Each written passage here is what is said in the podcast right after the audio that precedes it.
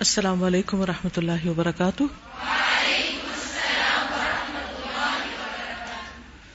نحمد ونسلی علی رسول کریم اما بعد، فاعوذ باللہ من الشیطان الرجیم، بسم اللہ الرحمن الرحیم، رب اشرح لي صدری ويسر لي امری، واحلل عقدة من لسانی يفقهوا قولی۔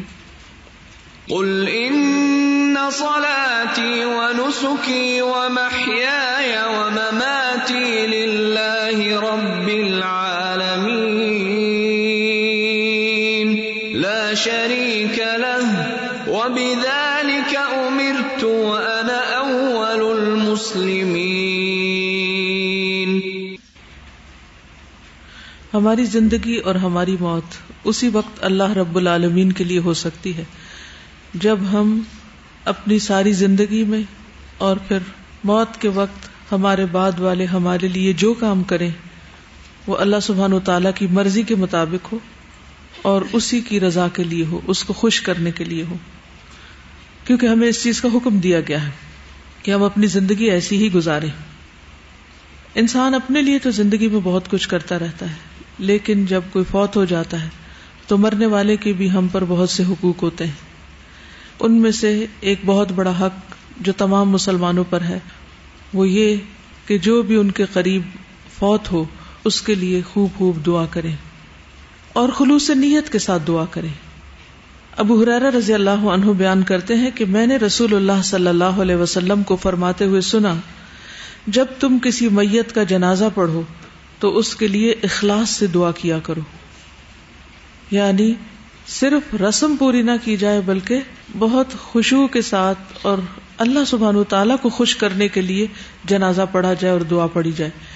کیونکہ بعض اوقات ہم کسی کے جنازے میں شریک ہوتے بھی ہیں، تو کیوں؟ کس لیے؟ رسم دنیا نبھانے کو، کہ وہ کیا کہیں گے؟ اب مجبوری ہے، جانا ہے۔ جبکہ یہ کام صرف مجبوری سے نہیں کرنا چاہیے، کس طرح کرنا چاہیے؟ دل لگا کر، اخلاص سے۔ اور اس وقت اخلاص اور خوشبو اور دل کی حضوری کیسے آئے گی؟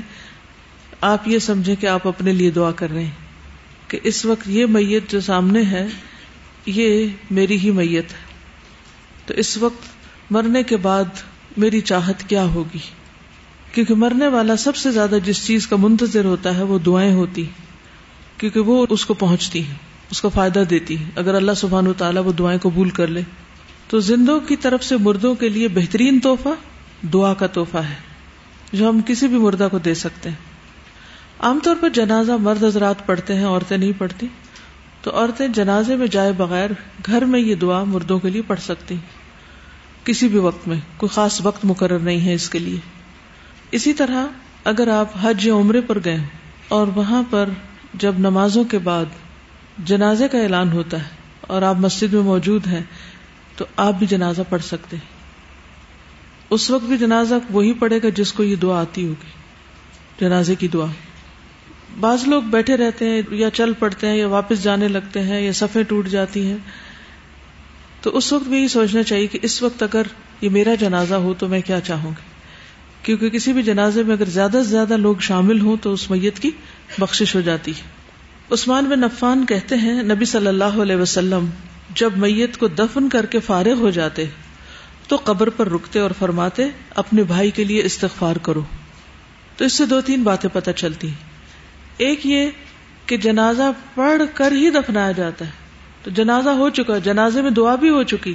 اس میں بھی بخشش کی دعا کی گئی۔ لیکن پھر دوبارہ کب؟ جب میت کو دفنا دیا گیا۔ تو آپ صلی اللہ علیہ وسلم نے دفنانے کے بعد رک کر کہا کہ میت کے لیے بخشش مانگو۔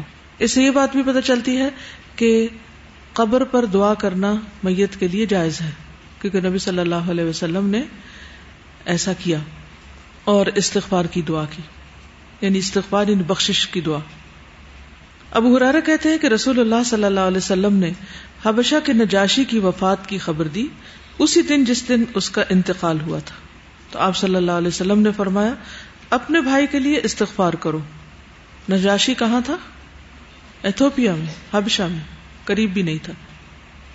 اس سے یہ بات پتہ چلتی ہے کہ اگر میت اپنے شہر میں نہ بھی ہو، کسی دوسرے ملک میں ہے، کسی دوسرے شہر میں، تو اس کے لیے بھی دعا کی جا سکتی۔ بلکہ غائبانہ نماز جنازہ بھی پڑھی جا سکتی۔ اسی طرح ایک اور روایت میں آتا ہے، سلیمان بن بریدہ اپنے والد سے روایت کرتے ہیں کہ مائز بن مالک نبی صلی اللہ علیہ وسلم کے پاس آئے اور عرض کیا، اللہ کے رسول صلی اللہ علیہ وسلم مجھے پاک کر دیں یہ انہوں نے اس لیے کیا تھا کہ ان سے زنا کا ارتکاب ہو گیا تھا۔ آپ نے حکم دیا تو اسے رجم کیا گیا اور لوگ اس کے بارے میں دو گروہوں میں بٹ گئے۔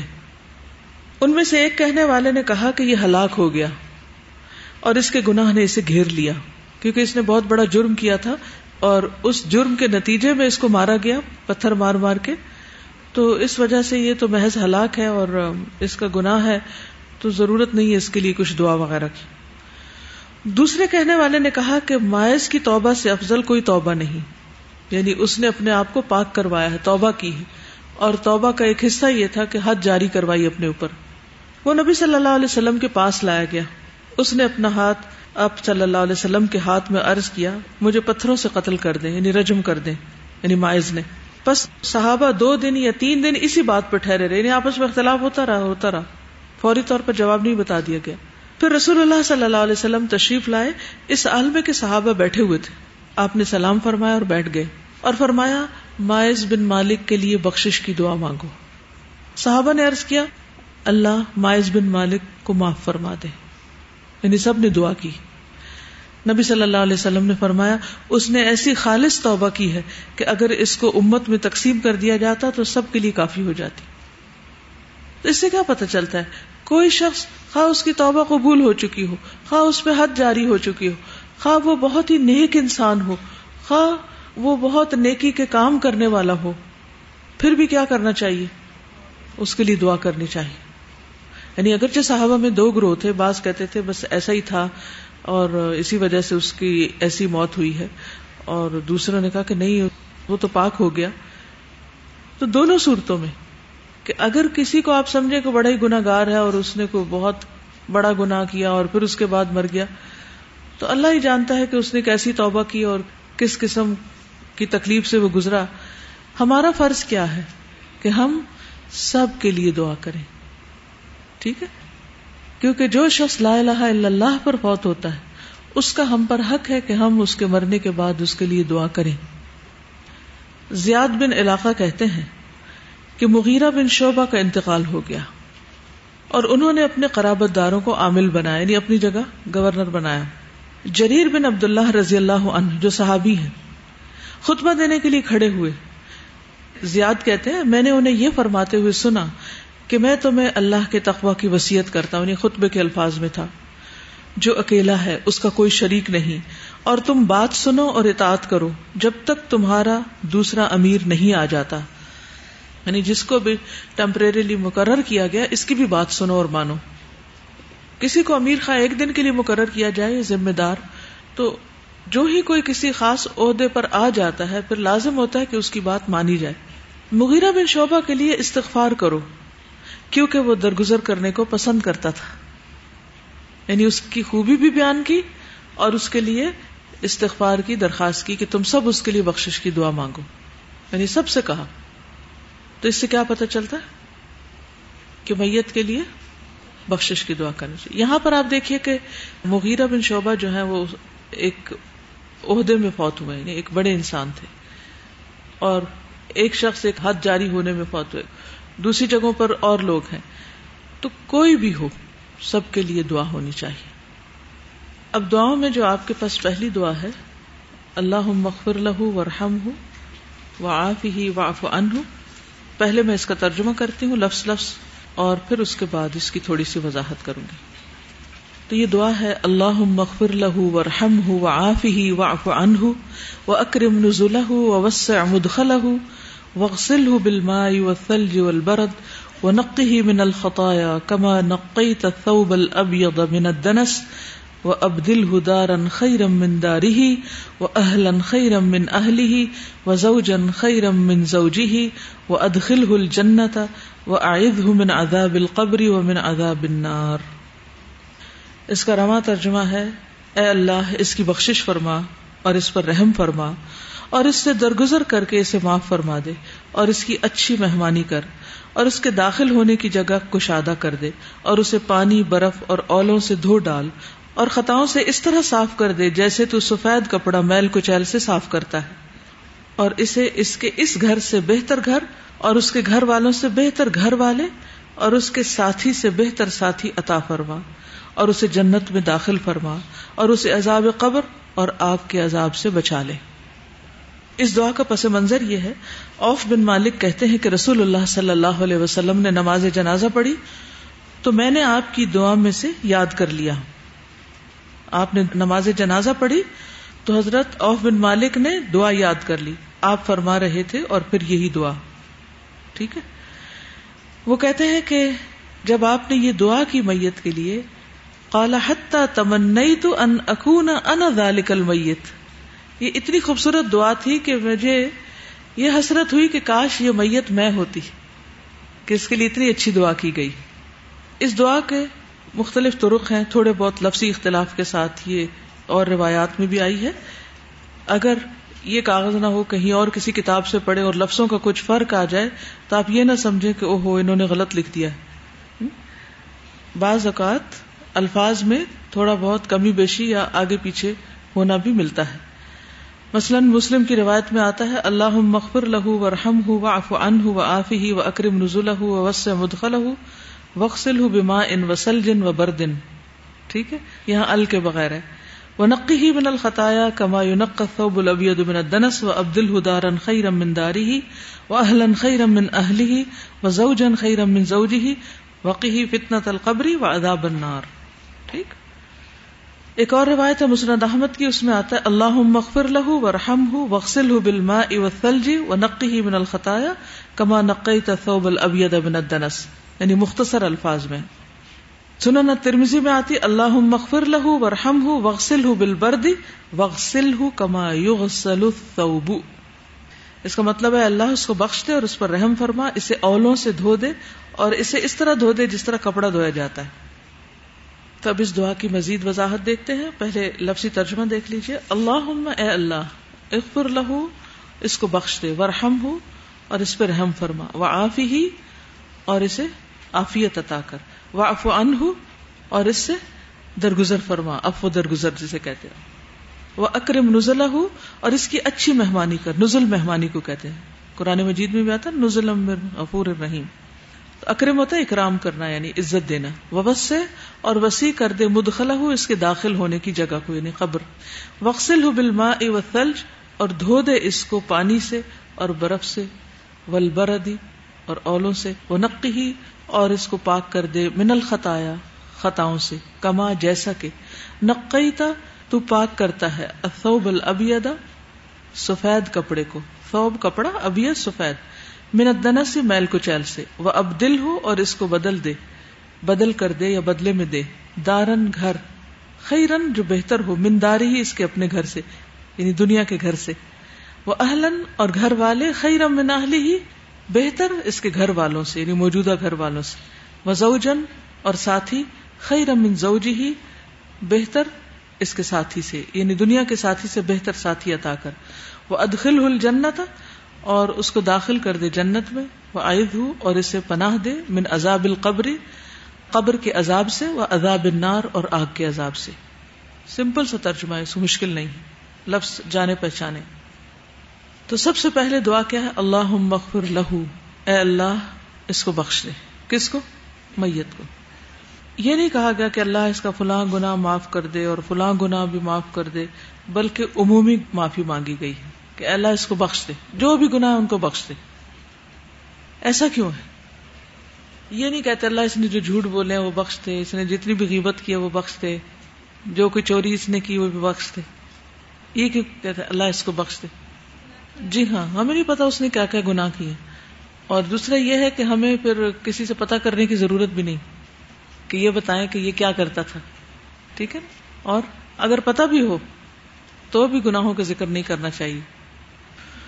تو اس سے عمومی ہدایت کیا ملتی ہے ہمیں؟ کہ ہمیں کسی کے گناہوں کے پیچھے نہیں پڑنا چاہیے اور نہ اس کا تجسس کرنا چاہیے۔ تو عمومی دعا ہے۔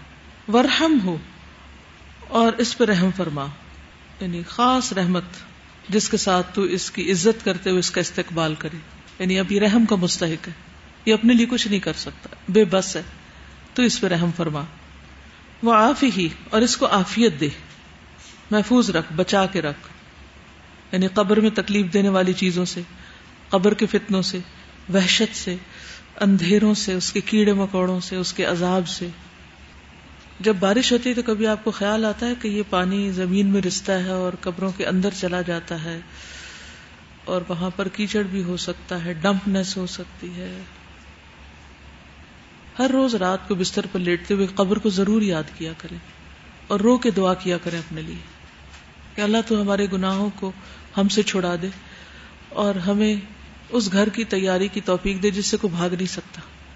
اپنے ہی پیاروں نے وہاں جا کے ڈال دینا ہے۔ اندھیرا، کیڑے، مکوڑے، نہ کوئی دوست، نہ ساتھی، نہ کوئی کنیکشن نہ کوئی فون نہ کوئی میسجنگ کچھ بھی نہیں۔ نہ اندر والوں کو پتا ہے باہر کیا ہو رہا ہے، نہ باہر والوں کو پتا ہے اندر کیا ہو رہا ہے۔ اور اگر آپ کسی کے ذمے بھی لگا دیں کہ تم روزانہ رات میری قبر پہ آیا کرنا، ذرا پاس بیٹھ جایا کرنا، تاکہ میری اندر کی وحشت دور ہو جائے، تو آئے گا کوئی؟ کس کو کہیں گے؟ کوئی ہے کسی ایک کا نام بتائیں کہ جس کو آپ یہ کہیں اور وہ آپ کے لیے ضرور یہ کام کر دے۔ کیوں نہیں کرے گا کوئی بھی؟ اپنی امی سے کہیں، یا ابا سے کہیں، یا بھائی سے کہیں۔ کیوں نہیں آئیں گے؟ وہ تو اتنا پیار کرتے ہیں آپ سے۔ ان کی جدائی میں تو رو رہے ہیں آپ اور علم بھی حاصل نہیں کرنا چاہتے۔ ہاسٹل میں رہنا مشکل ہو گیا۔ اما یاد آتی، ابا یاد آتے۔ ہیں جب تک کوئی زندہ ہوتا ہے اس سے سب محبت کے دعوے کرتے ہیں، محبت کرتے بھی ہیں، سب کچھ ہوتا ہے، جو ہی وہ میت میں بدلتا ہے، تو اس سے ڈرنے لگتے ہیں کہ کہیں ہم بھی نہ مر جائیں۔ ہاتھ نہیں لگاتے، بعض اوقات اپنے گھر والے پیارے غسل دینے کے لیے آگے نہیں بڑھتے۔ وہ کہتے نہیں، آپ ہی دے دیں، ہم نہیں کر سکتے، ہمیں ڈر لگتا ہے۔ وہ کیا ہو گیا؟ وہی انسان تو ہے جو ساری زندگی تمہارے بیچ میں رہا ہے۔ اب کیوں ڈر رہے اس کیوں خوف آتا ہے میت سے؟ ہم میں سے ہر ایک کو تھوڑا یا زیادہ کسی نہ کسی درجے میں ضرور آتا ہے۔ تو اس وقت اپنے آپ کو وہاں رکھ کے سوچنا چاہیے۔ کیونکہ یہ ایک ایسی حقیقت ہے جس میں دو لوگ بھی اختلاف نہیں کرتے پوری دنیا میں سے۔ ہر ایک کو مرنا ہے کل نفس ذائقت الموت۔ تو اس لیے خاص طور پر میت کی آفیت کی دعا کرنی چاہیے کہ اللہ اس کو محفوظ رکھ ہر طرح کے فتنے سے، ہر طرح کی تکلیف سے۔ واف ان ہو اور اس کو معاف کر دے، اس سے درگزر فرما۔ یعنی اس سے جو تیری اطاعت میں کوئی بھی کمی ہو گئی ہے کوئی بھی جو اس نے کام کرنا تھا نہیں کر سکا، بھول چوک ہو گئی، یا اللہ تو اس کو معاف کر دے، اس کے گناہوں کو بھی مٹا دے، اور پھر اس کی خطاؤں سے، نافرمانیوں سے درگزر فرما۔ وہ اکرم نزل نزل اس کھانے کو کہتے ہیں جو مہمان کے لیے تیار کیا جاتا ہے۔ تو قبر میں تو کوئی کھانا نہیں کھاتا، لیکن جنت میں اللہ سبحان تعالیٰ کی طرف سے بشارت ہے کہ جو لوگ جنت میں آئیں گے، ان کو اللہ تعالیٰ خاص مہمانی عطا کرے گا یعنی خاص کھانے کے لائے گا۔ آتا نا، ان الذین قالوا ربنا اللہ ثم استقاموا تتنزل علیہم الملائکۃ، اللہ تخافوا ولا تحزنوا وابشروا بالجنۃ التي كنتم توعدون۔ نحن اولیاؤکم فی الحیات الدنیا وفی الآخرہ ولکم فیہا ما تشتہی انفسکم ولکم فیہا ما تدعون۔ نزلن من غفور رحیم انسان جو چاہے گا اس کو کھانے کو وہاں ملے گا، جو چاہے آرڈر کرے۔ دنیا میں اگر آپ کسی اچھے سے اچھے ریسٹورینٹ میں جاتے بھی ہیں اور آپ کا دل چاہے بھی تو آپ اپنا بجٹ ضرور دیکھتے ہیں کہ کتنا اور کیا آرڈر کر سکتے ہیں اور کیا نہیں کر سکتے۔ لیکن وہاں کوئی روک ٹوک نہیں۔ لا مختو ولا ممنوع نہ وہ کھانے اور پھل ختم ہوں گے اور نہ ہی ان سے کسی کو روکا ٹوکا جائے گا۔ تو یہاں پر دعا کی جا رہی کہ اعلیٰ یہ جب جنت میں پہنچے تو اس کو بہترین مہمانی سے نوازنا۔ یعنی عزت کے ساتھ۔ مراد اس سے کیا ہے کہ اللہ تعالیٰ اجر، ثواب اور مغفرت کے ساتھ اس کا عزت اور اکرام کرے۔ وہ بس سے مدخل ہو اور اس کے مدخل یعنی قبر کو کھلا کر دے۔ اس کی قبر میں بست ہو، جس میں اس نے داخل ہونا ہے ابھی۔ وقسل ہو اور اس کو دھو ڈال۔ یعنی اس کے گناہوں کو دھو دے۔ ویسے تو میت کو ہم فزیکلی تو دھو دیتے ہیں یہاں مراد ہے مانوی طور پہ دھونا یعنی گناہوں کو دھونا۔ اس کے ایبوں کو، گناہوں کو، کوتاہیوں کو اس سے دور کر دے، اس کو پاک کر دے۔ بلمائی و ثلج والبرد۔ پانی، برف اور اولوں سے یعنی رحمت اور مغفرت کی ساری قسمیں اس میں آ جاتی۔ دھوتے وقت انسان کیا کیا چیزیں اختیار کرتا ہے؟ کچھ چیزوں کو پانی صاف کرتا ہے اور کچھ کو برف اور کچھ اولوں سے صاف ہوتی ہے ہر ایک کی خاصیت الگ ہے۔ تو مراد اس سے کیا ہے کہ گناہوں کی بھی کئی قسمیں ہوتی اور ان کی معافی کے لیے بھی مختلف چیزیں چاہیے ہوتی اب میت اپنے لیے تو کچھ نہیں کر سکتی نا۔ دنیا میں جب آپ کا کوئی کسی کپڑے پہ زنگ لگ جاتا ہے یا کوئی داغ لگ جاتا ہے تو ہر داغ صرف پانی سے نہیں صاف ہوتا۔ کچھ میل کو چیل ہوتی ہے، پانی سے صاف ہو جاتی۔ کچھ کے لیے آپ کو کچھ اور ڈٹرجنٹس لگانے پڑتے ہیں۔ یا پھر جو اسٹین ریموور ہوتے ہیں وہ لگانے پڑتے ہیں۔ تو یہاں پانی کی جو مختلف قسمیں ہیں یعنی لکوڈ ہے، اور پھر برف کی شکل میں اس کے جو فلیکس گرتے ہیں، اور پھر پوری فضا کو صاف کر دیتے ہیں۔ اور اسی طرح جو اولے ہیں، وہ ایک تیز، زبردست قسم کی یالا باری کے طور پر جب گرتے ہیں، تو ان کی صفائی اور طرح ہوتی پھر آپ دیکھیے کہ کچھ گنا ہوتے ہیں جو انسان کو خود اپنے اندر ہی پتا ہوتے ہیں، کسی کو نہیں پتا ہوتا۔ کچھ ہوتے ہیں جو پھیلے ہوئے ہوتے ہیں، نشر ہوئے ہوئے ہوتے ہیں۔ تو آپ دیکھیے کہ پانی کس چیز کو دھوتا ہے؟ جو ایک جگہ سمٹی ہوئی ہو۔ لیکن برف کس چیز کو دھوتی ہے؟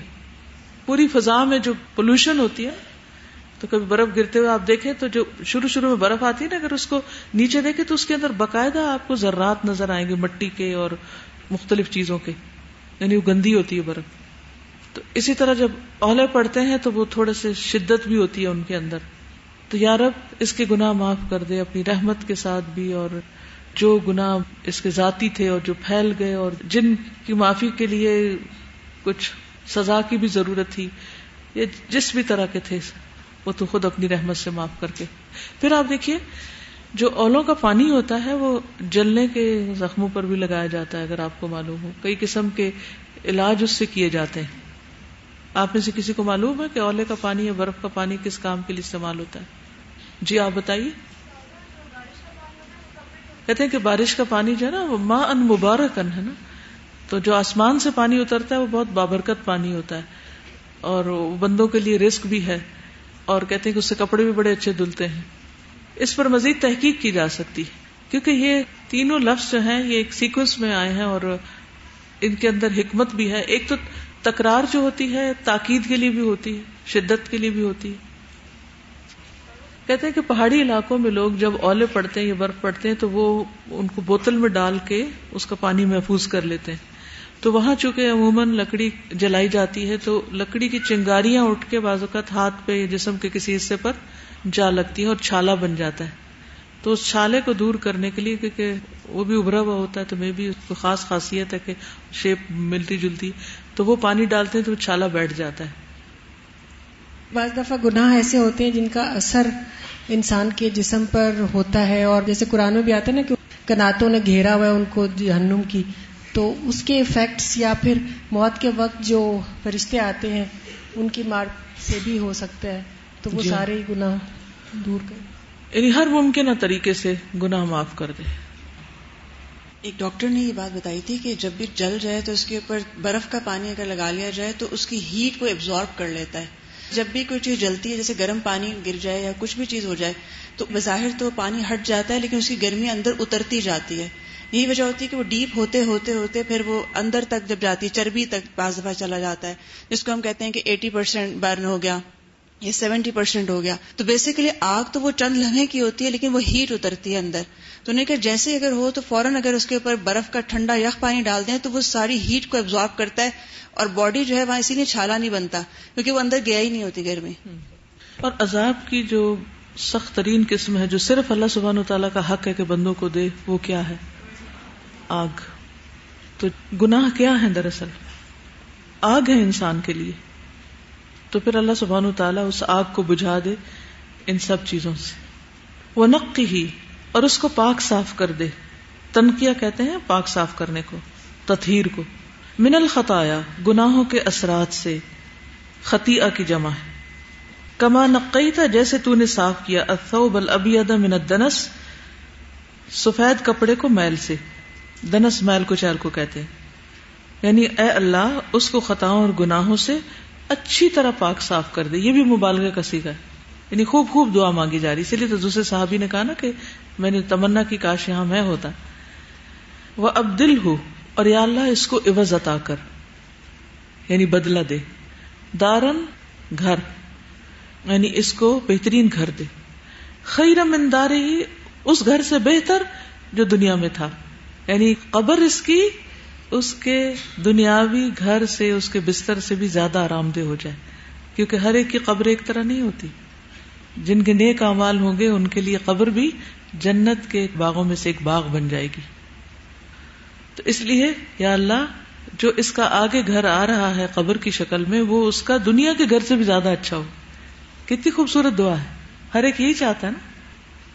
وہ اہلن اور اس کے گھر والے یعنی بچے، خادم جو بھی گھر میں ہیں، خیرم میں نہ ہی بہتر اس کے گھر والوں سے یعنی تاکہ وہ ان کے ساتھ مانوس ہو اور اس کی تنہائی اور وحشت ختم ہو۔ اب اگر وہ جنت کے باغوں میں سے ایک باغ ہے، تو باغ میں بھی اکیلا انسان کیا ہوتا ہے؟ ہاں وہ اکیلا انسان اتنا خوش نہیں ہوتا۔ اگر آپ پارک میں بھی جا رہے ہیں، تو اپنے ساتھ کسی اور کو لے جائیں تو آپ لمبی سی واک کر سکتے ہیں، آپ کو پتہ بھی نہیں چلے گا آپ کتنا چل چکے۔ لیکن اگر آپ اکیلے جاتے ہیں، تو ہاں ایک صورت ہے کہ اگر آپ اللہ تعالیٰ سے باتیں کرتے جائیں اور آپ کو اللہ سبحان تعالیٰ سے دوستی کا ایک لطف حاصل ہوتا ہے، تو پھر اور بات ہے۔ اس کے باوجود کہ انسان اللہ سبحان تعالیٰ کا دوست ہو یا اس سے محبت کرے یا اللہ تعالیٰ بھی اس بندے سے محبت کرے، تو بھی انسان کو انسان سے انس ہوتا ہے۔ انسان انسان کی ضرورت ہے۔ انسان کو اچھے لوگوں کو مل کر، اچھے لوگوں کے ساتھ بیٹھ کر، اچھے لوگوں سے تعلق رکھ کے آپ کی زندگی میں عجب طرح کی خوشی آتی ہے۔ یہ ایک حقیقت ہے۔ تو اس لیے لوگوں کی تکلیفوں سے تنگ آ کر کبھی بھی مردم بیزار نہ ہو انسان بیزار انسان نہ بنے۔ کیونکہ بعض لوگ لوگوں سے بالکل سوشلائز نہیں کرتے، ہر ایک سے کٹ آف ہو کے رہ جاتے یہ ایسا ہے، اس میں یہ خامی، اس میں یہ خامی، دس خامیاں ہر ایک میں نکال لیں گے۔ کیا کوئی انسان خامیوں کے بغیر ہے؟ ہر انسان کے اندر ہے۔ تو پھر کیا کرنا چاہیے تعلقات میں؟ کیا کرنا چاہیے؟ درگزر کرنا چاہیے۔ اور دوسروں کی اچھائیوں کو یاد رکھنا چاہیے۔ اور اس میں سے اگر کوئی چیز کم ہے، تو اس کو یوں محسوس کرائیں جیسے آپ جانتے ہی نہ ہو دوسروں کے ایبوں سے متعلق آپ کا رویہ کیا ہو؟ گویا آپ جانتے ہی نہیں۔ آپ کو نہیں پتا اس کے اندر یہ خامی۔ حالانکہ آپ کو پتا ہے۔ یہ کر سکتے سوچئے کسی انسان سے آپ کو بہت چڑھ ہے۔ اور اس چھوٹی سی بات ہے، اس کی کوئی خامی ہے جو آپ کو بہت بری لگتی۔ تو آپ اپنے آپ کو یہ بابر کریں کہ مجھے نہیں پتا ہے کہ نہیں۔ بس صرف یہ دیکھنا شروع کر دیں کہ اس میں اچھا کیا ہے۔ تو آپ کے لیے زندگی آسان ہو جائے گی۔ کچھ لوگ اس کے بالکل برعکس جیتے ہیں۔ وہ دس خوبیاں کسی میں اس کا کچھ ذکر نہیں کریں گے اپنے دل کے بخل اور تنگی کی وجہ سے۔ اس سے جو فائدے ہم کو پہنچتے ہیں، ان کے کبھی مینشن نہیں کریں گے۔ اور اگر اس سے کوئی ایک تکلیف ہو تو وہ ہر ایک سے ذکر کریں گے۔ اور اسی کو دل میں لے کے بیٹھے رہیں گے۔ ایسے لوگ زندگی کا لطف نہیں اٹھا سکتے۔ تو بہرحال یہاں پر دعا کیا کر رہے ہیں ہم کہ یا رب العالمین، وہ وہاں اکیلا ہے، تنہا ہے، تو اس کو اچھی کمپنی دے۔ اور دنیا میں جو اس کے گھر والے تھے، ان سے بھی اچھے دے وہاں۔ جنت کے جو غلمان ہیں اور جو وہاں کی اچھی مخلوق ہے، ان کی صحبت عطا کر۔ وزوجن خیر من زوجی ہی اور زوج زوج کا معنی بیوی اور شوہر دونوں کیا جاتا ہے۔ تو بعض اوقات دنیا کی بیوی یا دنیا کا شوہر اس سے کم درجے کا ہو سکتا ہے۔ یا ہو سکتا ہے کہ اللہ کی تقدیر میں وہ جنت میں جانے والا ہی نہ ہو۔ تو اس صورت میں اس کو دنیا کا جو شوہر یا بیوی تھی، اس سے بھی بہتر عطا کر۔ یعنی حقیقی طور پر یا حکمی طور پر۔ اور یہ بھی ہے کہ اگر شوہر پہلے جا چکا ہے تو اللہ سبحانہ تعالیٰ اس کو بھی معاف کر دے اور اس کو پہلے سے بہتر بنا دے۔ وہ ادخل ہل جنت اور اس کو جنت میں داخل کر دے۔ یعنی شروع میں ہی نجات پا کر جنت والوں میں سے ہو جائے۔ یعنی قبر میں ہی اس کو ٹھکانا مل جائے۔ وہ عید ہوں میں عذاب القبری اور اس کو نجات دے عذاب قبر سے جو عالم برزخ میں ہے۔ ممن عذاب النار اور آگ کے عذاب سے۔ ٹھیک ہے؟ جو جہنم کا بھی ہے یا پھر بعض لوگوں کے لیے قبر بھی جہنم کے ٹکڑوں میں سے ایک ٹکڑا بن جاتی ہے۔ اس کے لیے آگ کا فرش بچھایا جاتا ہے۔ تو مراد اس سے یہ ہے کہ اللہ سبحانہ تعالیٰ اس کو قبر میں جاتے ہی اس کو پاک کر دے، صاف کر دے، بخش دے، اس کو اچھی سی جگہ دے دے اور اس کے لیے بہترین کمپنی عطا کر دے۔ اور یہ ساری چیزیں فزیکلی نہ بھی ہوں تو ایک مانوی طور پر ضرور موجود ہے حقیقت تو اللہ ہی جانتا ہے، ہم نہیں جانتے وہاں کے حالات کو۔ لیکن ہمیں یہ دعا سکھائے گی اور ہم اس کو برحق مانتے ہیں اور اس کے مطابق ہم مرنے والوں کے لیے اچھے گمان رکھتے ہوئے اچھی دعائیں کرتے ہیں۔ ہم جب بھی رات کو سونے کے لیے بیڈ پہ جائیں تو قبر کو یاد کریں۔ تو اب مجھے اس بات کی حقیقت کا نہیں پتا لیکن بات اچھی ہے۔ نیو یارک کی کسی مسجد کے باہر لکھا ہوا ہے کہ fear Allah because there are few questions in the grave that even Google can not answer اور مجھے یہ بات نے بہت زیادہ افیکٹ کیا کہ ہم کتنا زیادہ ریلائی کرتے ہیں نا کہ کوئی چیز سمجھنا ہے گوگل فوراً گوگل کریں گے اس کو۔ تو میں سوچ رہی تھی کہ اگر چلو گوگل آنسر کر بھی دے تو انٹرنیٹ کنیکشن کہاں وہاں تو آپ سیل؟ فون نہیں لے جا سکتے وہ تو پہلے ہی تقسیم ہو جائے گا زوجن خیر من زوجی تو اس پر ایک بار یہ کسی کے دعا کرائی تو وہ وہاں پہ خاتون ایک نا وہ اس بات سے ذرا تھوڑی ناراض تھی یعنی عورتوں کو یہ ہوتا ہے کہ ان کو بیوی اچھی کوئی اور مل جائے گی مطلب اس بات کو بھی ایکسپٹ نہیں کر-۔ میں سے بھی ہو سکتی ہے جی۔ نا اور اگر دنیا کی بیوی نیک ہے تو اس کے مقابلے میں تو حور عین کچھ بھی نہیں ایک بات یاد رکھیے، کیونکہ حوروں کے تعلق سے یا حوروں کے ذکر سے یا جنت کی بیوی سے اور خواتین کے ذکر سے عورتوں کے دل بڑے تنگ ہونے لگتے ہیں۔ آپ کو معلوم ہے، جنت میں کسی کو کسی سے کوئی بوس کوئی حسد اور کوئی غیرت اور کوئی ایسی چیز نہیں ہوگی۔ کوئی بیڈ فیلنگ ہوگی نہیں۔ تو جب بیڈ فیلنگ ہی ختم ہو گئی تو ہورے ہوں یا جو مرضی ہو، کیا فرق پڑتا ہے؟ جنت تو ملے، ٹھیک ہے نا؟ جی۔ بالکل، عورت کو ساتھ ہی ملے گا، کیوں نہیں؟ اور ایک بات ہے، میں نے یہ دیکھا کہ لڑکیوں کی شادی ہو بھی جائے نا، اور ان کا گھر بھی ہو، بچے بھی ہوں، لیکن جو مزہ ان کو اپنی سہیلیوں کے ساتھ آتا ہے نا، وہ کسی اور کے ساتھ نہیں آتا۔ ہے کہ نہیں یہ؟ تو میں بہت سوچتی رہی کہ ظاہر ہے کہ ایک وقت میں کسی عورت کا شوہر یا اس کی بیوی کے ساتھ ہوگا یا کسی ہور کے ساتھ ہوگا، تو پھر وہ بیوی اکیلی اس وقت میں کیا کرے گی؟ تو اللہ سبحانہ تعالیٰ نے ایک تو کسی کے غمگین ہونے کا وہاں کوئی موقع نہیں رکھا۔ لیکن میں جب خواتین کی نفسیات پر غور کرتی ہوں پھر ساتھ قرآن مجید پڑھتی ہوں تو بہت سی چیزیں اپنی جگہ پہ فٹ ہوتی نظر آتی ہیں۔ جنت کی نعمتیں اور اللہ کا دیدار اور نیک لوگوں سے ملنا یہ یہ ہمارے ذہن میں بالکل وہ یعنی ہے ہی نہیں۔ اتنا کچھ اور کرنے کو ہوگا اور اتنا کچھ۔ یعنی ہر روز ایک نئی خوبصورتی اور ایک نئی چیز کہ اس میں صرف ایک انسان یہی سوچتا رہے کہ ہائے میرا شوہر پتہ نہیں کہاں گیا اور اسی غم میں بیٹھا رہے۔ باقی نعمتوں کو کہاں سے انجوائے کریں گے؟ اس لیے کبھی بھی اللہ سبحانہ و تعالیٰ پر برا گمان نہ کریں اور اس کی بنائی ہوئی چیزوں پر یا اس کے بتائی ہوئی نعمتوں پر۔ ہر حال میں راضی رہیں۔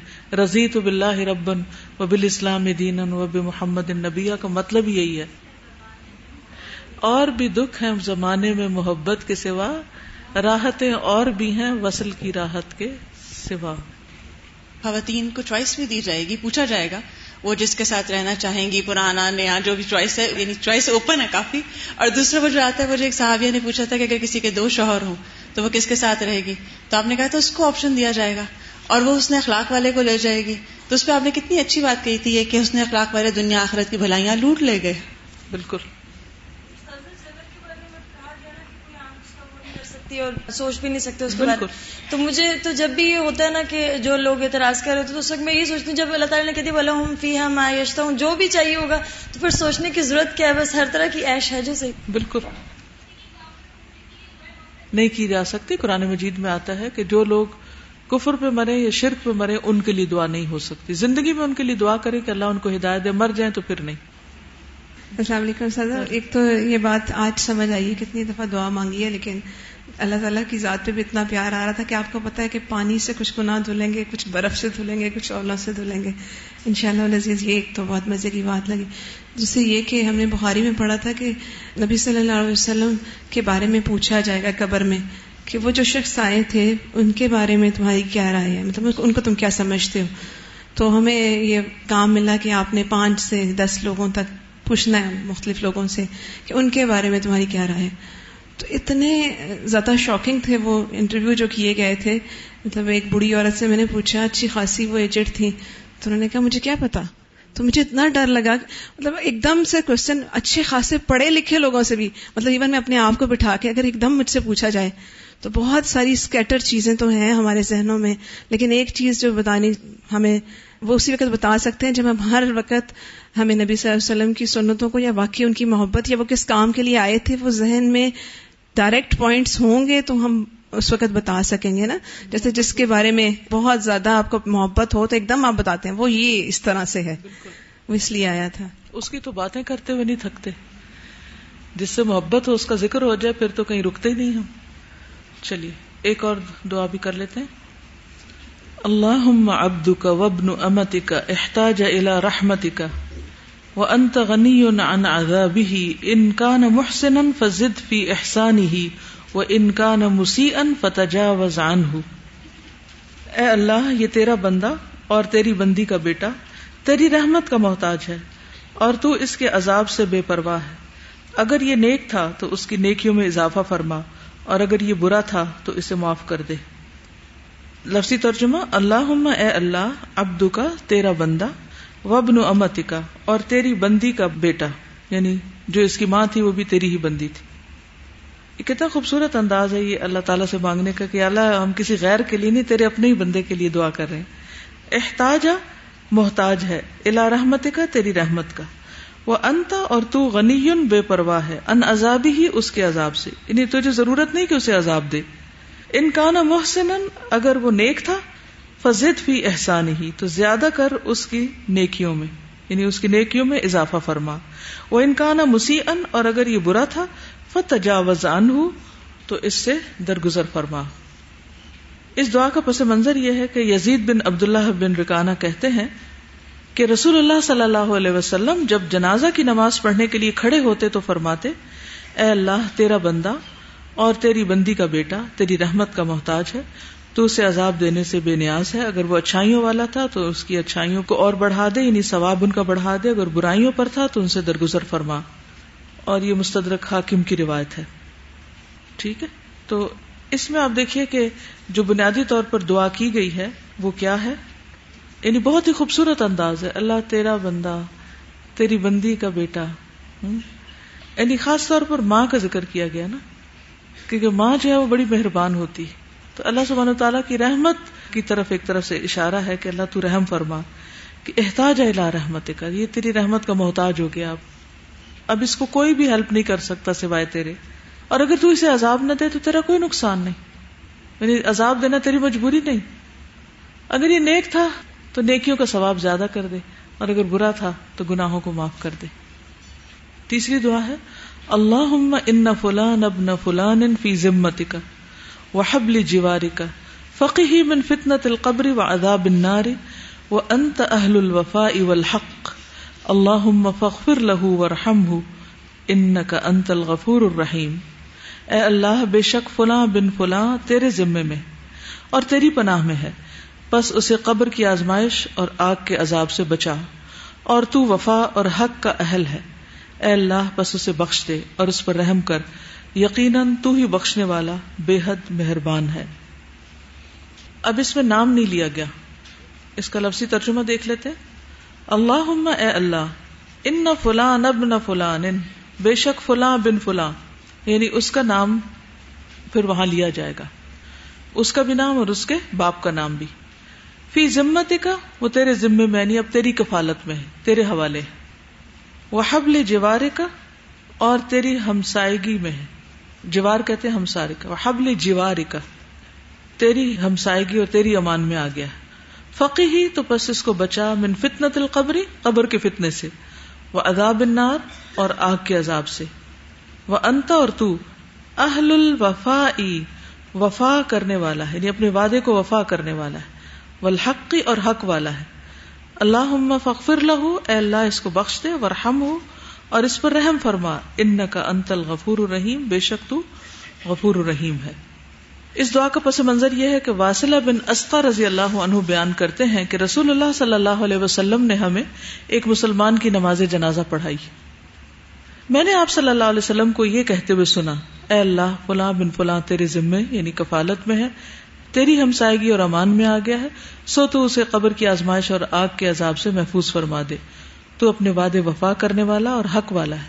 اے اللہ، اسے بخش دے، اس پر رحم فرما۔ بلا شبہ تو بہت ہی بخشنے والا اور رحم کرنے والا ہے۔ تو یہاں پر نام کی جگہ خالی چھوڑ دی گئی۔ تو مستحب کیا ہے کہ جنازہ پڑھتے ہوئے میت کا اور اس کے والد کا نام لیا جائے۔ یعنی جو امام ہوگا یا پیچھے والے جو ہیں وہ بھی اگر نام نہیں پتا تو جس طرح بھی اس کو پہچانتے ہیں، اس کی طرف توجہ کی جائے۔ کیونکہ نام جب کسی کا لیا جاتا ہے، اس کا مطلب ہے کہ آپ اس کی طرف پوری طرح متوجہ ہو گئے۔ اور اگر نام بالکل بھی نہیں پتا، نہ یہ پتا ہے کہ کون ہے، تو کہا کہ اللہ ان ابدا کا حاضا اے اللہ، بے شک یہ تیرا بندہ۔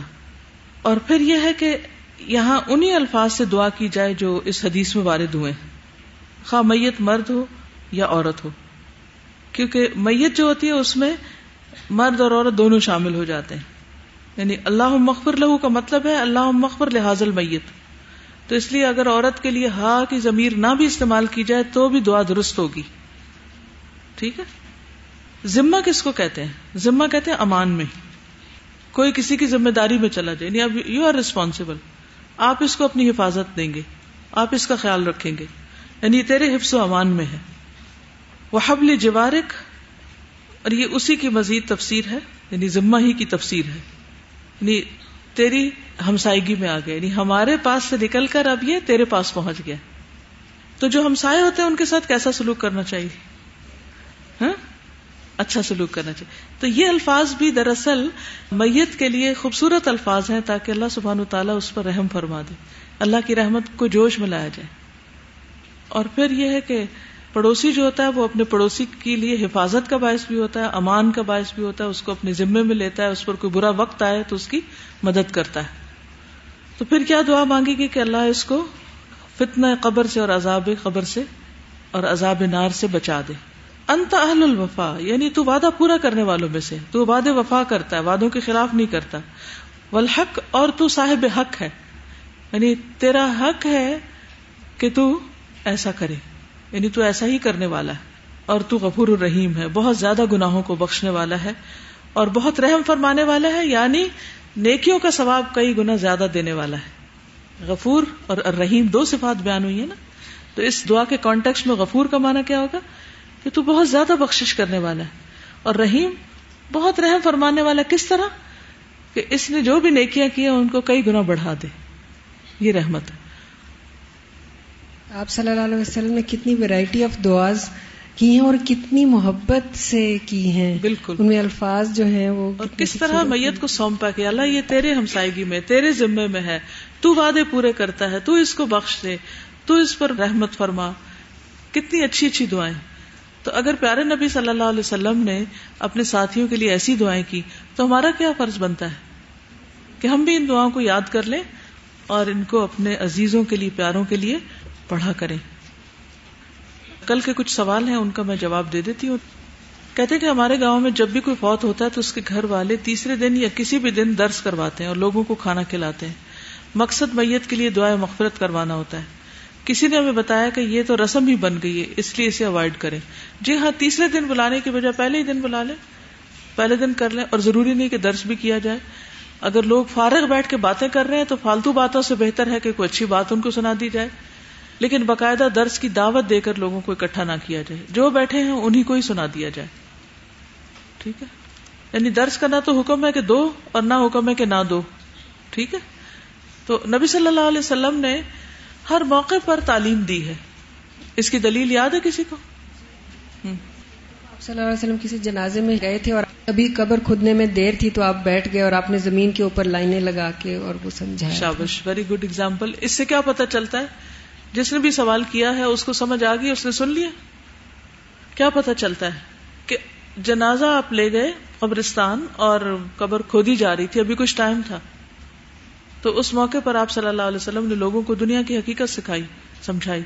تو فوتگی پر جو درس ہو، وہ کس قسم کا ہونا چاہیے؟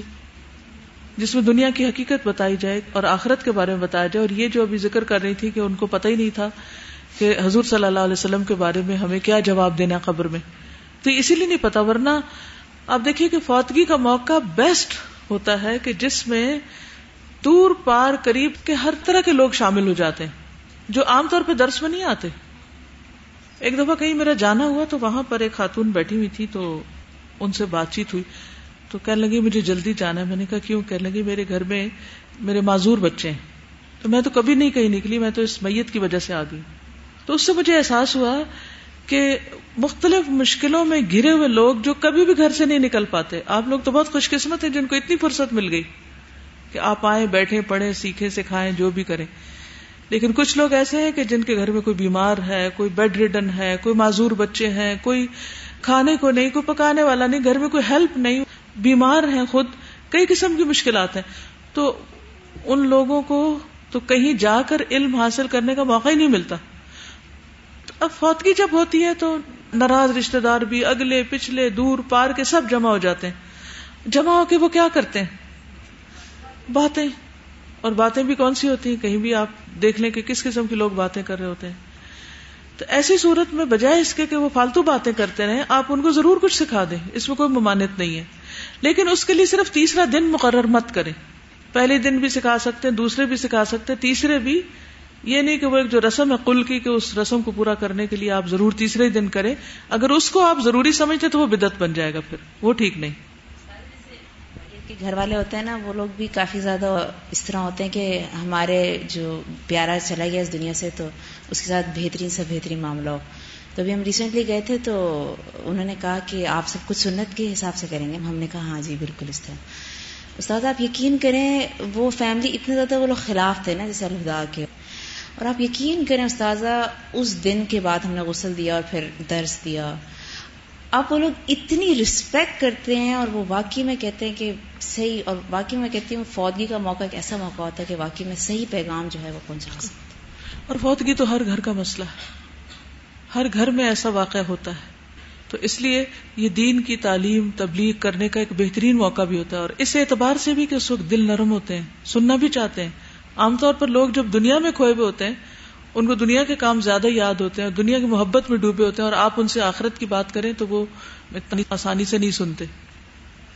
سبحان کا اشد اللہ اللہ اللہ انت استخر کا اطوب السلام علیکم و رحمۃ اللہ وبرکاتہ۔